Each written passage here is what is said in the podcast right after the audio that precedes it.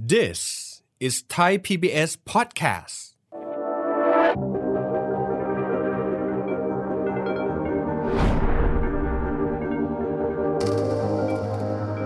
แก้ปัญหาทางเท้า ฟุตบาทผุพังอะไรพวกเนี้ยครับ เดินไปเสี่ยงอันตรายทุกวันเลยครับผม เขาน่าจะมีวิธีการที่จะทำให้การจราจรอะค่ะมันติดขัดน้อยลง จัดการเรื่องรถติดอะค่ะ แล้วก็เรื่องรถเมย์อย่างเงี้ยค่ะ เพราะว่า เก่าอยู่ แล้วก็มีควันดำมากอะค่ะ คนที่นอนตามถนนอะเยอะมากเลย แล้วเราเห็นก็แบบหดหูใจเนาะ อย่างบนสะพานลอยไม่มีไฟเลย อันนี้มันก็อันตรายอะค่ะ ใช้ชีวิตในกรุงเทพเนาะเสาไฟฟ้าที่แบบว่า สร้างใหม่ทำใหม่ ของเดิมมันก็ยังใช้ได้อยู่ แทนที่จะแบบว่าเอาไปทำในชุมชนในซอยอะไรอย่างเงี้ยที่ยังไม่มีเนาะพวกที่ใช้งบแก้น้ำเน่าเสียต่างๆ เพราะรู้สึกว่าแก้แต่ละทีก็ยังแบบยังเหม็นอยู่ยังมีขยะอยู่อะไรพวกนี้ตลอดเวลาเลย มีเสาไฟเนาะมีมีไฟฟ้า แต่ว่ามันไม่ได้มีคนใช้บริการอยู่ตรงนั้น ต่างกับที่ที่มีมีชุมชนมีที่มีคนอยู่เยอะๆ แต่ว่าไฟฟ้าตรงนั้นมันไม่ได้สว่างค่ะก็น่าจะเป็นพวกถนนอย่างเงี้ยค่ะบางทีจะเห็นสร้างบ่อยมากสร้างแล้วก็ยังชำรุดเหมือนเดิมอะค่ะ สะพานลอยแบบสร้างเสร็จแค่ครึ่งหนึ่งอีกครึ่งหนึงไม่มีทางข้ามอะไรอย่างเงี้ยค่ะ หรือไปสร้างในที่ไม่มีคนใช้เยอะค่ะ ในเรื่องของทางเท้าอะค่ะ รู้สึกว่าเขาทำบ่อยนะ แต่เขาทำไม่ได้ดีอะทางเท้าเหมือนเดิมครับผมเพราะรู้สึกแบบแก้มากี่รอบกี่รอบก็ยังเป็นเหมือนเดิมแล้วผมอาจจะแบบแย่ขึ้นกว่าเดิมด้วยนะครับผม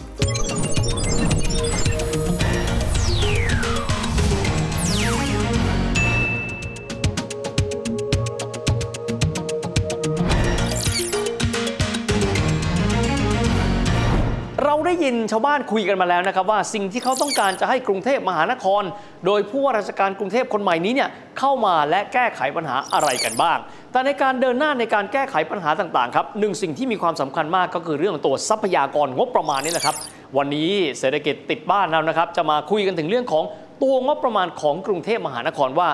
ได้มาจากแหล่งใดกันบ้าง ขนาดงบประมาณถ้าเราดูแล้วเนี่ยขนาดเป็นเท่าไหร่ต่องบประมาณแผ่นดินกันบ้าง และที่ผ่านมาในช่วงที่ผ่านมานั้นเนี่ยเขามีการกระจายงบประมาณเหล่านี้เอาไปใช้ในสำนักต่างๆ ของกรุงเทพมหานคร ซึ่งเขาก็มีประมาณ 10 กว่าสำนักนี้เนี่ยเขากระจายกันไปอย่างไร และจะสามารถที่จะตอบโจทย์พวกเราได้มากน้อยขนาดไหนกันด้วย และวันนี้ครับเศรษฐกิจติดบ้านเราจะขออนุญาตเริ่มต้นกันมาเลยนะครับพูดถึงเรื่องของตัวงบประมาณ แน่นอนในการทำงานถ้าไม่มีงบประมาณคงจะเดินหน้ากันไม่ได้ ผมขอเริ่มต้นแบบนี้กันก่อน เราไปกันที่งบประมาณแผ่นดินของประเทศเรากันบ้างนะครับบ้านเราครับจะมีงบประมาณแผ่นดินเลยนะครับโดยประมาณ 3.3 ล้านล้านบาทด้วยกันนะครับงบประมาณก็จะถูกจัดสรรกันไปตามกระทรวงต่างๆนะครับกรมต่างๆกันไปด้วยอีกส่วนหนึ่งเลยก็จะมีการกระจายครับให้กับองค์กรปกครองส่วนท้องถิ่น โดยถ้าเทียบเป็นสัดส่วนไปแล้วนะครับ ส่วนที่จัดสรรให้กับองค์กรปกครองส่วนท้องถิ่นก็คือ 7 0 0 0 0 กับ 9,000 ล้านบาท ถ้าเทียบนะครับเป็นเลขกลมๆ ก็ประมาณสัก 30%หรือว่า 29.58%ของงบประมาณทั้งหมดเลย ส่วนกรุงเทพมหานครซึ่งก็เป็นส่วนหนึ่งขององค์กรปกครองส่วนท้องถิ่นนะครับก็จะมีงบประมาณโดยประมาณนะครับ70,000 กว่าล้าน 80,000 กว่าล้าน เราไปดูกราฟิกกันนะครับว่างบประมาณในส่วนที่ผ่านๆมาเลยประมาณสัก 10 ปี นับตั้งแต่ปี 2556 นั้น กรุงเทพก็จะมีงบประมาณตั้งแต่ประมาณสัก 60,000 กว่าล้าน 70,000 กว่าล้าน 80,000 กว่าล้าน แบบนี้เป็นต้นเพื่อที่ว่าเป็นการบริหารในเขตกรุงเทพมหานคร ซึ่งเป็นองค์กรปกครองส่วนท้องถิ่น รูปแบบพิเศษก็คล้ายๆ กันนะครับกับรูปแบบของเมืองพัทยาแบบนี้เป็นต้น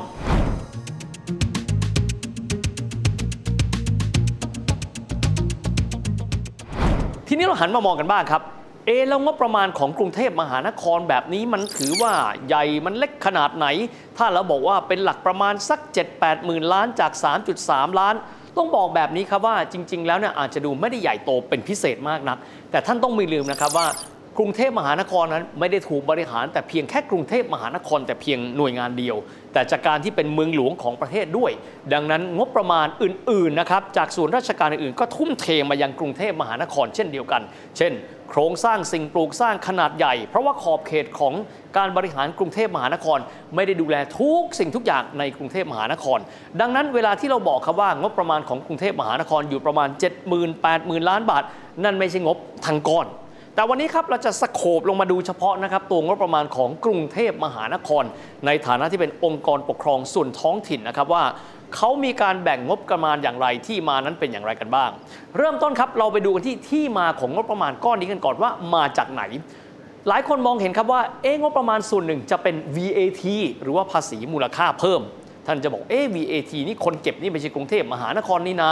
คนเก็บเขาเป็นกรมสรรพากร ซึ่งขึ้นอยู่กับกระทรวงการคลังก็คือดูแลทั้งประเทศ แล้วเป็นอย่างไรกันหนอนะครับรูปแบบเป็นแบบนี้ครับ ถ้าหากว่าเราดูเอ็กซเรย์ภาษีมูลค่าเพิ่มที่เราจ่ายนะครับให้กับทางกรมสรรพากรเนี่ย7%ท่านจะพบแบบนี้ 6.3%อันนี้เข้าไปสู่ส่วนของรัฐบาลส่วนกลาง ในขณะที่ 0.7 บาท หรือประมาณ 10%ของ VAT ก็นั้นก็คือ 70 สตางค์นั้น ก็จะถูกส่งให้กับกรุงเทพมหานคร แล้วก็องค์กรปกครองส่วนท้องถิ่นนั่นเอง ดังนั้นที่บอกว่าสัดส่วนของงบประมาณกรุงเทพมหานครประมาณสัก 1 ใน3นะครับก็เกินกว่า 33%เล็กน้อยนั้น มาจากภาษีมูลค่าเพิ่ม ก็มาจากส่วนตรงนี้นี่แหละครับ ทีนี้ก็ต้องถามว่าแล้ว คนกรุงเทพใช้จ่ายเงินมากน้อยขนาดไหน ในส่วนนี้ก็ไปผูกกันนะครับกับจำนวนประชากรที่อยู่ในกรุงเทพมหานครนะครับดังที่เราได้เคยเรียนไปแล้วนะครับว่าสำมโนครัวประชากรคนที่ลงทะเบียนว่าอยู่ในเขตกรุงเทพมหานคร มีจำนวนทั้งสิ้นประมาณ 5.5 ล้านคน แต่เดี๋ยวก่อนไม่ใช่แค่นั้น เพราะเรายังมีอีกส่วนหนึ่งที่เขาเรียกกันว่าประชากรแฝงครับ กล่าวคือคนที่อาจจะมีพื้นเพ หรือว่ามีสัมมโนครัวประชากรเนี่ยอยู่ในจังหวัดอื่นๆ จากนั้นก็เข้ามาศึกษาก็ดี เข้ามาทำงานก็ดีในเขตกรุงเทพมหานคร โดยที่ไม่ได้มีการย้ายทะเบียนบ้านเข้ามา ซึ่งส่วนนี้แหละครับอาจจะดูค่อนข้างจะลำบากนิดหนึ่งว่าจำนวนนั้นเป็นเท่าไหร่บ้างก็บอกมีจำนวนประมาณสัก 3 ล้านคน บ้างก็บอกว่ามากกว่านั้น บ้างก็บอกว่า 7 ล้านคนก็มี มีความหมายจำนวนมากไปกว่า 5.5 ล้านคนแน่ๆ สำหรับ VAT ที่ว่าถึงครับ ไม่ว่าใครก็ตามที่มาเยี่ยมมาเยือนกรุงเทพมหานคร มาศึกษา มาอาศัย มาทำงานก็ตามแต่มีการใช้จ่ายในเขตกรุงเทพมหานคร ตรงนั้นแหละครับ ก็จะเป็นจุดกำเนิดของการที่ว่ากรุงเทพมหานครก็จะได้ภาษีมูลค่าเพิ่มบางส่วน จากการที่เขามีการเก็บ และงบประมาณส่วนนั้นเองก็เข้าไปสู่ส่วนหนึ่งของรายได้ของเขตกรุงเทพมหานคร นอกเหนือไปจากตัว VAT แล้วนะครับ ก้อนใหญ่ ๆ ของงบประมาณของกรุงเทพมหานครได้มาจากอะไรอีกครับ ภาษีโรงเรือนและที่ดินโดยประมาณ 18.19%นะครับก็ประมาณสัก 15,000 กว่าล้านบาท ยังมีภาษีและก็ค่าธรรมเนียมรถยนต์แล้วก็ล้อเลื่อนอันนี้ 16.57%ประมาณ 13,000 กว่าล้านบาท และมีอีกส่วนหนึ่งนะครับประมาณ 15.09%คือไม่น้อยเลย คือภาษีและค่าธรรมเนียมการจดทะเบียนสิทธิ และนิติกรรมที่เกี่ยวข้องกับอสังหาริมทรัพย์กันด้วย นอกจากนี้ยังมีภาษีสรรพสามิตภาษีธุรกิจเฉพาะและภาษีอื่น ๆ อีกด้วย นั่นก็เป็นการเอ็กซเรย์นะครับภาพรวมของภาษี ซึ่งนำมาเป็นส่วนหนึ่งของงบประมาณของกรุงเทพมหานครนี่แหละครับ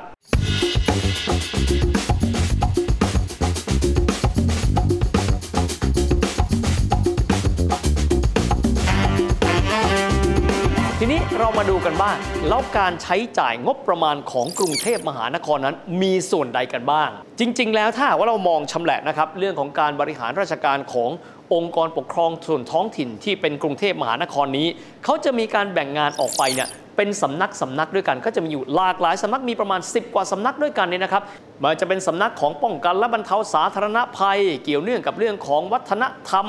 การพัฒนานะครับ เรื่องของการศึกษาอนามัยการแพทย์แบบนี้เป็นต้นสำหรับสำนักใหญ่ ๆ เลยนะครับ ที่มีการใช้งบประมาณเยอะที่สุดเลยนะครับ ก็เกี่ยวเนื่องกับคุณภาพชีวิตของคนกรุงเทพมหานคร ได้แก่สำนักโยธาสำนักสิ่งแวดล้อม แล้วก็สำนักระบายน้ำนั่นเองนะครับชัดเจนที่สุดเลยเพราะปัญหาของคนกรุงเทพที่เราเจออยู่บ่อยๆ เช่น ปัญหาเรื่องของน้ำท่วมขัง เรื่องของการบริหารจัดการน้ำจึงเป็นเรื่องที่มีความสำคัญมากๆนะครับ ทำอย่างไรจะมีการขุดลอกคูคลองการทำอุโมงค์น้ำสิ่งต่างๆ เหล่านี้ก็เป็นหนึ่งในนะครับ ผมใช้คำว่าความสำคัญอันดับต้นๆของกรุงเทพมหานคร เรื่องสิ่งแวดล้อมบางคนถาม สิ่งแวดล้อมคืออะไรปลูกต้นไม้เหรอไม่ใช่นะครับ เอาเป็นแค่เรื่องของการบริหารจัดการขยะสิ่งเหล่านี้ก็เป็นส่วนหนึ่งของสิ่งแวดล้อม ยังไม่รวมองค์ประกอบอื่นอีกมากมายนะครับสำหรับตัวสำนักโยธาชื่อก็บอกอยู่แล้วเป็นเรื่องของสิ่งปลูกสร้าง แต่สิ่งหนึ่งครับที่เราต้องเข้าใจก็คือว่า เรื่องของขอบเขตการดูแลนะครับโครงสร้างพื้นฐานด้าน ฟุตบาทเรื่องถนนของกรุงเทพมหานครนั้น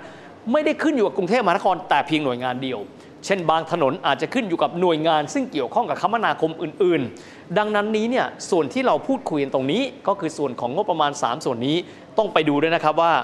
งบประมาณของกรุงเทพมหานครแบบนี้ ขอบเขตการใช้อำนาจของกรุงเทพมหานคร เพราะกรุงเทพไม่ได้ถูกบริหารโดยหน่วยงานเดียวคือกรุงเทพมหานคร แต่ยังมีส่วนราชการอื่นที่มีความเกี่ยวข้อง ก็จะมีการใช้งบประมาณในส่วนนั้นเข้ามา ดังนั้นเราจำเป็นต้องดูให้ชัดเจนนะครับว่างบประมาณในส่วนนี้เนี่ยตกลงแล้วมีขอบเขตในการดูแลมากน้อยขนาดไหน และที่หลายคนตั้งคำถามอยู่เป็นประจำก็คือว่า แล้วถ้ามันเป็นพื้นที่ทับซ้อน เช่น ถนนอยู่ในเขตกทม แต่อยู่ภายใต้การดูแลของหน่วยงานอื่น เช่น กระทรวงคมนาคม ตรงนั้นเป็นงบประมาณที่ไหนอย่างไรกันบ้างครับ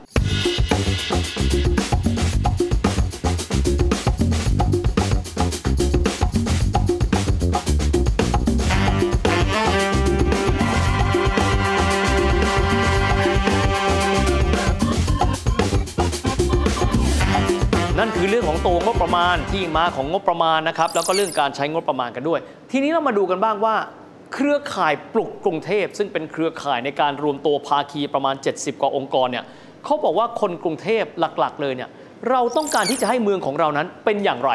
รวบรวมความคิดเห็นกันมาเป็นอย่างต่อไปนี้ครับว่าคนกรุงเทพมหานคร ซึ่งถูกสำรวจความคิดเห็น โดยเครือข่ายปลุกกรุงเทพนั้นเนี่ยเขาบอกว่าอยากให้กรุงเทพเป็นเมือง 6 ลักษณะดังต่อไปนี้ครับคือเป็นเมืองน่าอยู่ เมืองปลอดภัย เมืองทันสมัย เมืองเป็นธรรม เมืองสร้างสรรค์ และเมืองมีส่วนร่วม ทีนี้เราก็ต้องไปดูกันต่อไปแล้วนะครับว่าจากรูปแบบนะครับของงบประมาณซึ่งที่ผ่านมาได้ใช้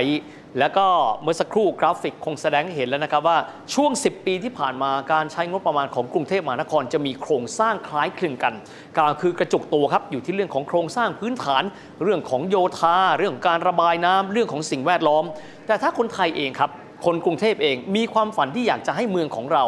มีลักษณะหลากหลายประการดังที่บอกนั้นเนี่ย รูปแบบนะครับนโยบายของคนที่จะมาเป็นผู้ว่าใหม่ จะต้องมากุมบังเขียนเรื่องการบริหารจัดการกรุงเทพมหานครนั้น จะมีการบริหารจัดการอย่างไร ให้ทรัพยากรที่มีอยู่ ด้านหนึ่งอาจจะบอกไม่เยอะ แต่อีกด้านหนึ่งก็ต้องบอกว่ามันก็ไม่น้อยเช่นเดียวกัน ในการบริหารจัดการทรัพยากรที่มีอยู่ และสามารถที่จะตอบโจทย์ความต้องการของคนกรุงเทพมหานครให้ได้มากที่สุด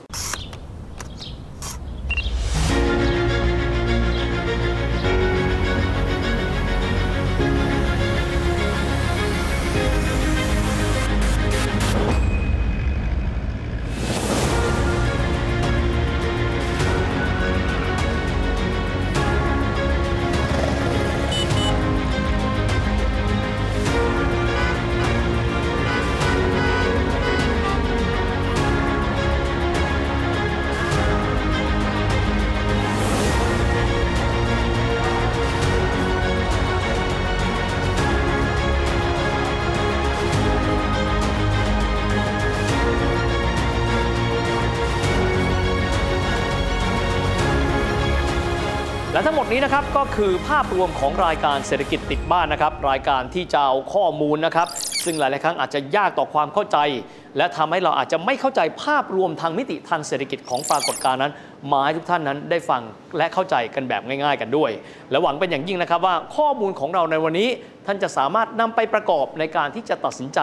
ออกแบบเมืองของเราผ่านการเลือกตั้งในครั้งนี้ได้ด้วยนะครับ และนี่ก็คือภาพรวมของรายการเศรษฐกิจติดบ้านในวันนี้นะครับ วันนี้เวลาหมดลงแล้วพบกันใหม่โอกาสหน้า สวัสดีครับ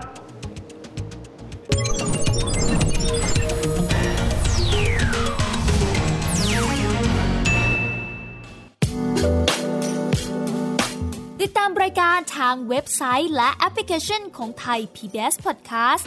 Spotify SoundCloud Google Podcast Apple Podcast และ YouTube Channel Thai PBS Podcast Thai PBS podcast. View the world via the voice.